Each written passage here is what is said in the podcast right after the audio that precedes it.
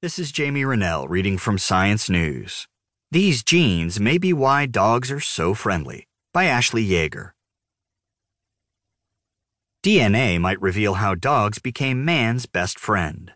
A new study shows that some of the same genes linked to the behavior of extremely social people can also make dogs friendlier. The results, published July 19 in Science Advances, suggests that dogs' domestication may be the result of just a few